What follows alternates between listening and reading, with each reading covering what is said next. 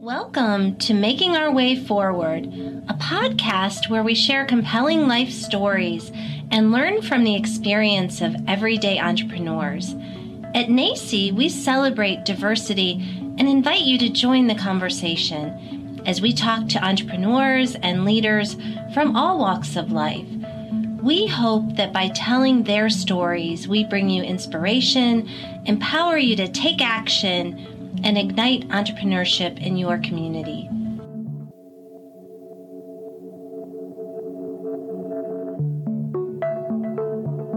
Welcome to this episode of Making Our Way Forward.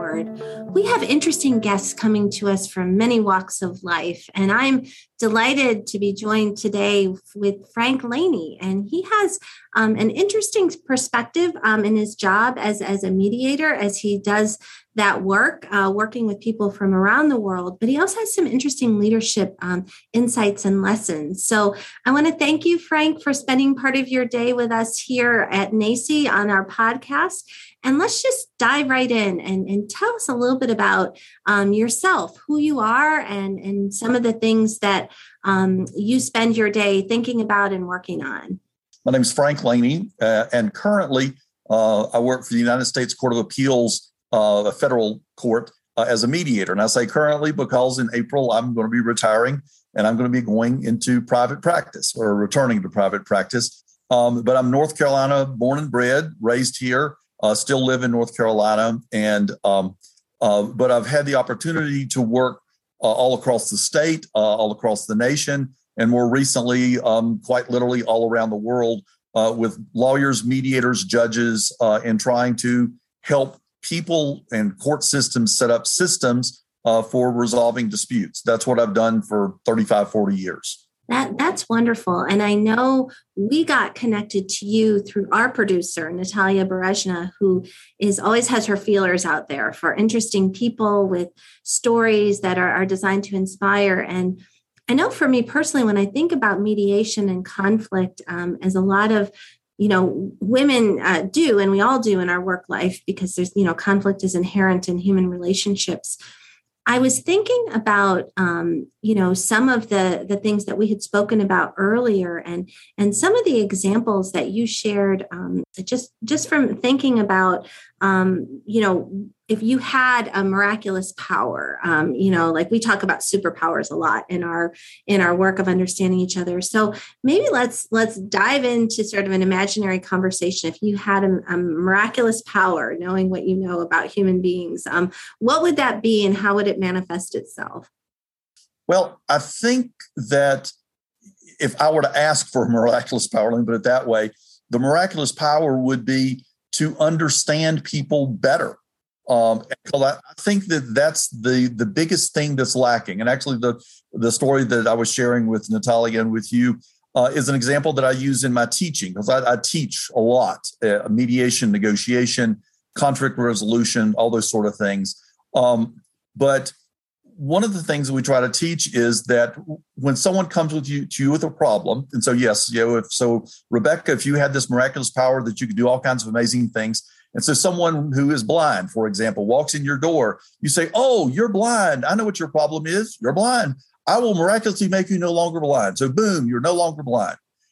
But you didn't ask any questions. So you assumed you knew where the problem is. But we do that all the time in our daily lives. People come to us with problems, situations, issues, and we say, Oh, I know how to fix this. I'm going to do this. And, you know, because I have the power, the whatever, I can, I can solve your problem for you. But in the Bible, in the book of Matthew, a blind man walks up to Jesus there beside the road. And Jesus doesn't say, Oh, I know how to fix you. You're blind. Boom, you're no longer blind. Instead, Jesus says, What can I do for you? And so I, I, I heard that in a sermon one time, and I took that as a very, very strong sign that if Jesus is asking a blind man, What can I do for you? Then that's something I really need to do. That we all need to ask more questions of other people. And I, and so, like say, understanding how other people work. I guess my superpower is that I ask questions. I ask lots and lots of questions, and I go into conversations sometimes saying, "You know, look, I you know, I just want to introduce myself. I'm the dumb guy in the room. I'm going to ask a lot of questions because I don't understand what y'all are talking about. Y'all are smart, y'all are sophisticated, you're scientists, you're doctors, you're whatever. I don't have any of those degrees. So I'm going to ask you a lot of questions. But I find that in the course of that, like for example, right now I'm negotiating or mediating uh, the rebuilding of a dam in the Savannah River, um, and which I don't know anything about building dams, but I know how to ask questions. And so I have all these engineers and scientists and people on both sides. And so I'm asked dumb questions, what I think are dumb questions, but I don't know the answer to them. And it's not uncommon that as that goes along, one side will talk to me privately and say, I'm glad you asked that question. We've been wondering that for a long time, but didn't know how to ask that question so the other side wouldn't be offended. So I think that you know if I have a superpower, it is I ask a lot of questions. And and I think that we all should would do better in understanding the people around us by not telling people what to do, but rather asking questions about how they see things and why they want to do things and you know all that sort of stuff. And so most of the you know the the stories from my field of mediation, um, the punchline almost always is that somebody else came along and asked the right question. So you strike me also, Frank, is a very good listener. Um, you know that you're you're always observing things, and you know the work that we do around entrepreneurial thinking and action is mm-hmm. really trying to get people to lean into courage. And I think sometimes asking a question and you don't know what the answer is going to be. We all experience that maybe as a parent or even as a child as our you know adult children our parents are getting older and there's there's some scary um, challenges that we have to confront. And I, I think about this a lot. I think sometimes people are afraid to ask the question because they're afraid of what the answer might be. Um, but in terms of the work that you do and trying to um, mediate move people forward to solutions you have to sort of lean into that courage. And um, the mm-hmm. other piece i love that you hit on reminded me a lot of really the the role of an entrepreneur and not shopping solutions. And people do that more commonly um, than would be realized. You know people say oh i have a great business idea for a gadget that i'm going to produce or or for a solution that i'm going to shop and and and if you don't take the time to realize this that's something that people really want? Um, you know it could be your example of the person who's blind you know that may not be their major problem. You know they they may have navigated that and they're they're comfortable in their world. And i think it's really up to us to challenge uh, those assumptions and and challenge what is right. Um, you know for us might be not be the right answer for someone else. Um, i had a burning question i was thinking about when uh, preparing for this interview what do you do, Frank, when you have two people or two organizations that seem to be sort of at loggerheads? They they are kind of at an impasse, and you know sometimes it's human nature to get dug in, uh, so to speak. So, how would you approach that? And maybe thinking about how we all in our lives might approach uh, that when we find ourselves either dug in or we're dealing with somebody else who's equally uh, dug in. Well, how I handle that as a mediator is different from what, what I will advise you to do as an entrepreneur. Uh, as a mediator, there's several techniques I use, but the uh, I'll say the biggest one, and actually the feedback that I get is that I am either stubborn or patient. And, and in your job, that is the I think my biggest asset. I guess the the you know uh, there are some other assets, but the biggest one is I never give up. The other people may walk out of the room, but I never ever walk out of the room. I am always willing to try one more time to see if we can settle this case, resolve the problem, whatever. But anyway, but th- that doesn't necessarily work for the person who's in the problem. So let me tell you about a different technique that uh, comes actually from the Harvard um, negotiation project. Uh, but the concept is called going to the balcony. And there's some other terms that people sometimes use for it, but that's the one that they use, and that's the one that I've sort of learned to use. So imagine yourself in a play so so Rebecca is is in a play. She's on the stage. When I say something hurtful, and and so imagine Natalia, however, is sitting in the balcony. So she's mm-hmm. watching the play. And Natalia, so when Frank says his hurtful things, sexist, ageist, whatever, to Rebecca, Natalia goes, Oh, wow. If somebody said that to me, I'd be upset. But when I say it to Rebecca, Rebecca doesn't say, Oh, wow, that's sexist. I would be upset. Rebecca is upset. Rebecca gets mad and Rebecca hollers back. And um, so when you're in the middle of the play, when you're in that conversation, people push your buttons, people say things that you react to. And the problem is that you need to figure out how to stop reacting because you want a rational solution, not an emotional one. Right, that's right. One would have solved the problem, you would have already solved it. But obviously, emotional ones are not. So, what you need to do is calm down the emotions and go to a rational place. And so, to do that, the first step is to go to the balcony. Imagine yourself that I'm no longer Rebecca in the play. I'm Rebecca sitting in the balcony watching the play going on. And so you stop, and this only takes a second or two. Once you've sort of got the practice of it, you stop, take a deep breath, and think about it. Okay, Frank just said something very hurtful. How do I want to respond in a way that will move this forward? Now, if I don't want to have a relationship with Frank, don't want to deal with Frank, then I can load up the barrels of my shotgun and let him have it.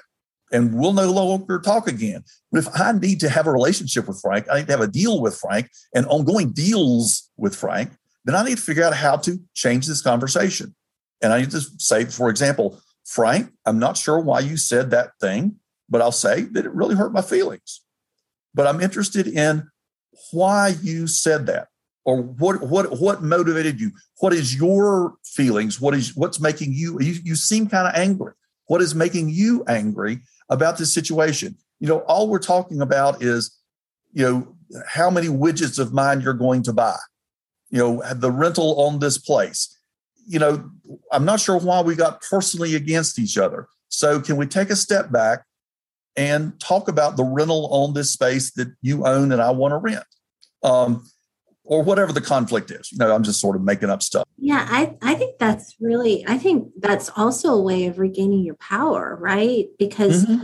I think taking a deep breath and and knowing that certain things are going to push your buttons, right? Um, mm-hmm. I had a conversation actually with my board chair this morning, and we were talking about the power of reflection and thinking about the things that that we both know that we are good at and thinking of the other things that we know other people excel at and and i think you know sort of taking what you're saying taking emotion out of it um, and understanding that it is um, it is a discussion and negotiation and if it just completely breaks down and falls apart then we've really lost that opportunity um, i don't know if you've found this in your life but i've actually had the experience um, a couple of times where I've been in disagreements with people where things did get heated and hurtful things did get said um, did get said on on both sides.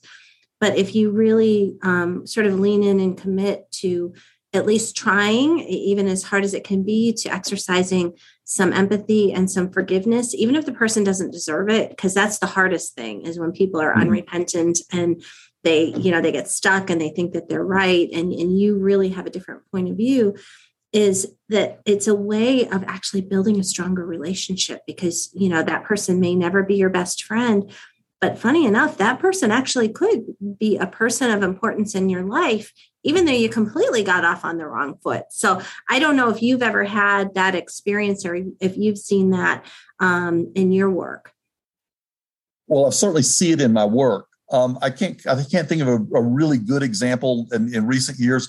Although I will real I will acknowledge that a long time ago, when I was like middle school or, or high school or something like that, somebody that I knew, you know, we were friends. That's not good friends, but friends, people who we knew each other socially, whatever.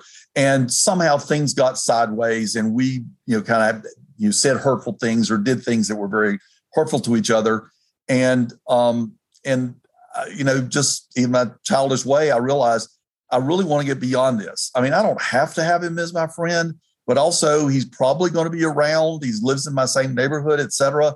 I, I, am not moving to Chicago, and he's not moving to Chicago either. One, we're both still living in Raleigh, um, and so you know, I went up to him and and yeah, it was really hard to do it the first time. I went up to him and said, you know, look, and I forgot what I said, but something to try to clear the air.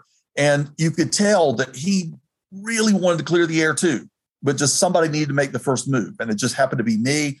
And we both apologized and both said we're really sorry and to move forward and made some small gestures to try to rebuild the relationship that they were very heartfelt though. They were small, they weren't anything big.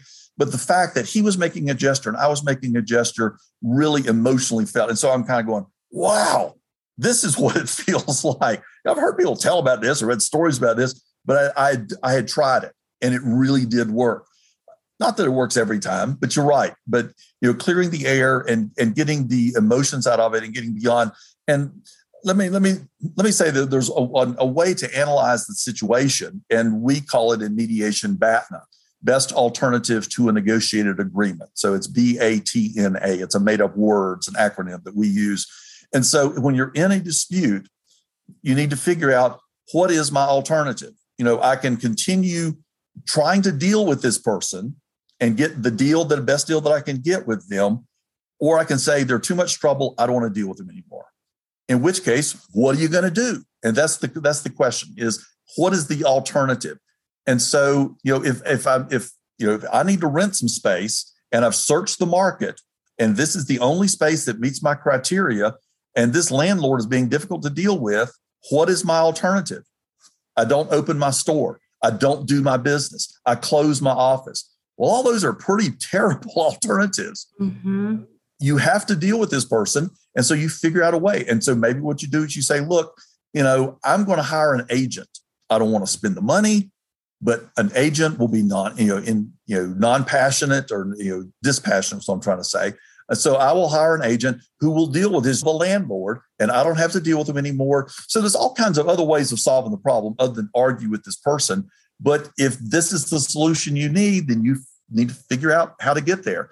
Or if you if there's another store across the street and that guy's great to deal with, you say, I don't want to deal with you. And you go across the street. But you have to first do that calculation. What is my alternative? What are the alternatives I have to continuing this negotiation? And that's really, Frank, thinking like an entrepreneur. Mm-hmm. We use the example a lot. A, a, role model I had mentioned earlier in our conversation, Dr. Ed Massey, likened um, sort of his ideal employees to hunting dogs. Um, and if, you know, I don't know if you're a hunter, but, and I'm not, but I, I do like this analogy that a hunting dog, they're trained to follow the rules, right? But they will go up over, above, around, they will jump, they will, I mean, they will do whatever it takes within the sphere of the, the, the rules to get the job done, to get to the end mm-hmm. result. And that's kind of what I hear you saying. And I think the piece of wisdom that I picked up, uh, one of many from this conversation, is you know sometimes uh, going out to the balcony, taking a deep breath, sort of um, you know taking a couple steps back um, of not taking it personally, maybe will allow your rational brain to kick in and say, okay, well, I, I really wanted solution A, but that doesn't seem like that's going to work. So maybe I go to solution B or C. Maybe it's going to cost me a little bit of money. Maybe it's going to cost me a little bit of my pride. Um, but what I really want to do is to get to that end result and, and not to, to go away mad or not to have things fester um, and, not be resolved. So I, I think it's it's interesting to me because when Natalia um, started speaking about you and your work, um, you know, generally I, I didn't think about um, mediation and sort of that discipline and some of the things that you do as entrepreneurial. But as you think about it, and we, as we have this conversation, I can really see how it, it aligns beautifully because what you're looking at are win-win solutions. You're not mm-hmm. looking, mm-hmm. um, as you said earlier, for solving problems that that people do not see as a problem. Um, I will uh, throw out a book uh, that might be on the self-help uh, shelf that I read several years ago by Byron Katie. It's called Love What Is. Um, and that is a good book for anybody who is a parent of a teenager or any other challenging people in your life. And really, what it is is is you kind of own your own reaction to things. And and sometimes i think as as leaders of businesses and in our personal lives we think well that person just needs to change. They need to change their behavior. They need to change that attribute. But really i think the challenge is if you're looking for win-win solutions you have to own what is the problem? And sometimes the problem is with you or it's with me because what yeah. we want is a is an outcome that that person that we're trying to negotiate with um, doesn't want. So this has been a great conversation. I want to just because our time is running a little bit short i want to find out from you how you did during the pandemic. Um, you had mentioned to us earlier that you are now working with some Eastern European clients, which sounds pretty cool. Um, how how did you take the um, situation that we're still in, uh, the pandemic, and really try to learn new skills or, or apply things that helped helped you expand um, the work that you're doing um, geographically and, and, in other ways? Well, um, I learned to teach via Zoom, uh, so I love, mm-hmm. And uh, what I've been doing previously is once or twice, occasionally three times a year. I would go to Belarus, Ukraine, um, and had sort of on my agenda to visit Kazakhstan and Georgia and some other, you know, uh, Eastern European countries. But it was all shut down. You know, for the first time in five, six years, I did not go. I did not fly last year to Eastern Europe. Like, you know, flights were all shut down. And so I, I learned a different way of communicating, which was through Zoom. And so instead, uh, I was reaching out to new people and new audiences. Uh, you know, very low overhead. You know, I wasn't spending two thousand dollars on a round trip ticket. I was zero dollars walking to my office and turning on Zoom. And I had friends in, in, in those places who would gather audiences of their friends, mediators, and other professionals, lawyers, judges, etc., who would you know uh, bring together a group of people. They would advertise, and sometimes they charged, sometimes they were free, and I would teach through Zoom. And so now, you know, um, you know, more and more people know who I am. It's not important they know who I am, but but I but I now have contacts over there um, because of you know two years of teaching through Zoom of, of doing interactions. You know, it's only an hour, or sometimes it's three or four or five hours, you know, or several days or whatever. Uh, but I, but I learned to use a new tool to allow me to talk to people that I otherwise never would have been able to talk to. Does that set you on the path for your upcoming retirement, um, maybe some uh, consulting work or, or, things like that that you're planning on doing? Exactly. My wife tells me, retiring, you're simply going to another job. And so, yes, I, I, you know, I knew that I was going to do some of this, and now I see that I will be able to do a lot of this. I mean, you know, I'm not in the same room with you today. I mean, although that we both live in the same city, but we've cut down the transaction time. Uh, you know, I don't have to spend an hour driving to your office, getting ready, finding a parking space, and you know all that sort of stuff. Or you don't have to come to wherever I am. Instead, you know, we click a button, we're on the phone, we're working right now, and so transaction times and costs have gone down. And so I'll be able to continue working, you know, around the world. Yeah, without buying plane tickets. Uh, yeah, and, and the barriers too. You mentioned the hypothetical example of the person who's blind but you know think about even you know a person who might be in a wheelchair that um, not able to drive a car or you know people that have other types of challenges all of a sudden a lot of barriers are removed so i think it's you know we always are looking for the silver linings right uh, of of situations that are not optimal but the people that we talk to in our orbit, a lot of them think a lot like you do. They think about not, I can't do this because, or, you know, they're, they're thinking um, kind of creatively about what did this um, open up and, and some of the benefits. So I want to thank you so much, Frank, for spending part of your day with us. I've heard so many wonderful things about you from Natalia. Um, I can't wait to continue to follow your work. So maybe we could just end on the note if people want to find out a little bit more about mediation or learn more about you how do they do that um, if they want to go online The best thing that they can do is to email me and okay. address is pretty straightforward it's frank c laney c is my middle initial f-r-a-n-k c-l-a-n-e-y no spaces no periods no nothing at gmail.com that is straightforward Yes. So email me, frank c laney at gmail.com and I'll be happy to respond to you. And if you do not speak English or you don't write in English, that's perfectly fine. I have an adequate Google translator uh, that will allow us allow us to communicate. So I I work with a lot of people who speak only Russian. I only speak English, and we get along. So um, so I'm happy to uh, to communicate with anybody. Um, I love what I do. I love talking about it. Uh, so if you want to get reach out to me, that's probably the best way to do it. And, and I thank you and I thank everyone who tuned in today uh, for listening to this episode. So make it a wonderful day. Thank you. Thank you so much for joining us. We hope that listening to this podcast will help you to explore the many ways we might define entrepreneurship. Join us every other Wednesday for more episodes as we celebrate opportunity, learn from one another, and grow together. Subscribe to this podcast, connect with us on social media and learn more about today's speakers at nacce.com forward slash podcast. We look forward to making our way forward together with you. Have you heard about our latest book, Impact Ed How Community College Entrepreneurship Creates Equity and Prosperity? This is our roadmap for building back better in 50 states and globally. In each chapter, we share the inspiring stories of everyday entrepreneurs and explain how community colleges play a crucial role in their success. Visit us at nacce.com slash impacted to order your copy now and join us in this work.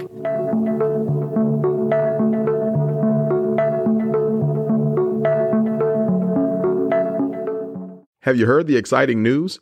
NACCE recently released a new publication titled The NACCE Playbook Volume 1, all about how entrepreneurial mindset sets the new standard for success in communities and colleges. The NACCE Playbook digs into entrepreneurial mindset and how practicing leadership with this framework creates an agile culture with space to innovate, co create, fail forward, and accelerate growth. Entrepreneurship and entrepreneurial leadership require us to lean in, anticipate and recognize trends, manage change, be resilient, take risks, reflect, and rest in the knowledge that anything is possible. Learn from our innovative, insightful, generous network who navigates both challenges and opportunities entrepreneurially as we share what we've learned and how you might apply their experience to your work. We hope you'll be as inspired as we were. Learn more at www.nacceplaybook.com.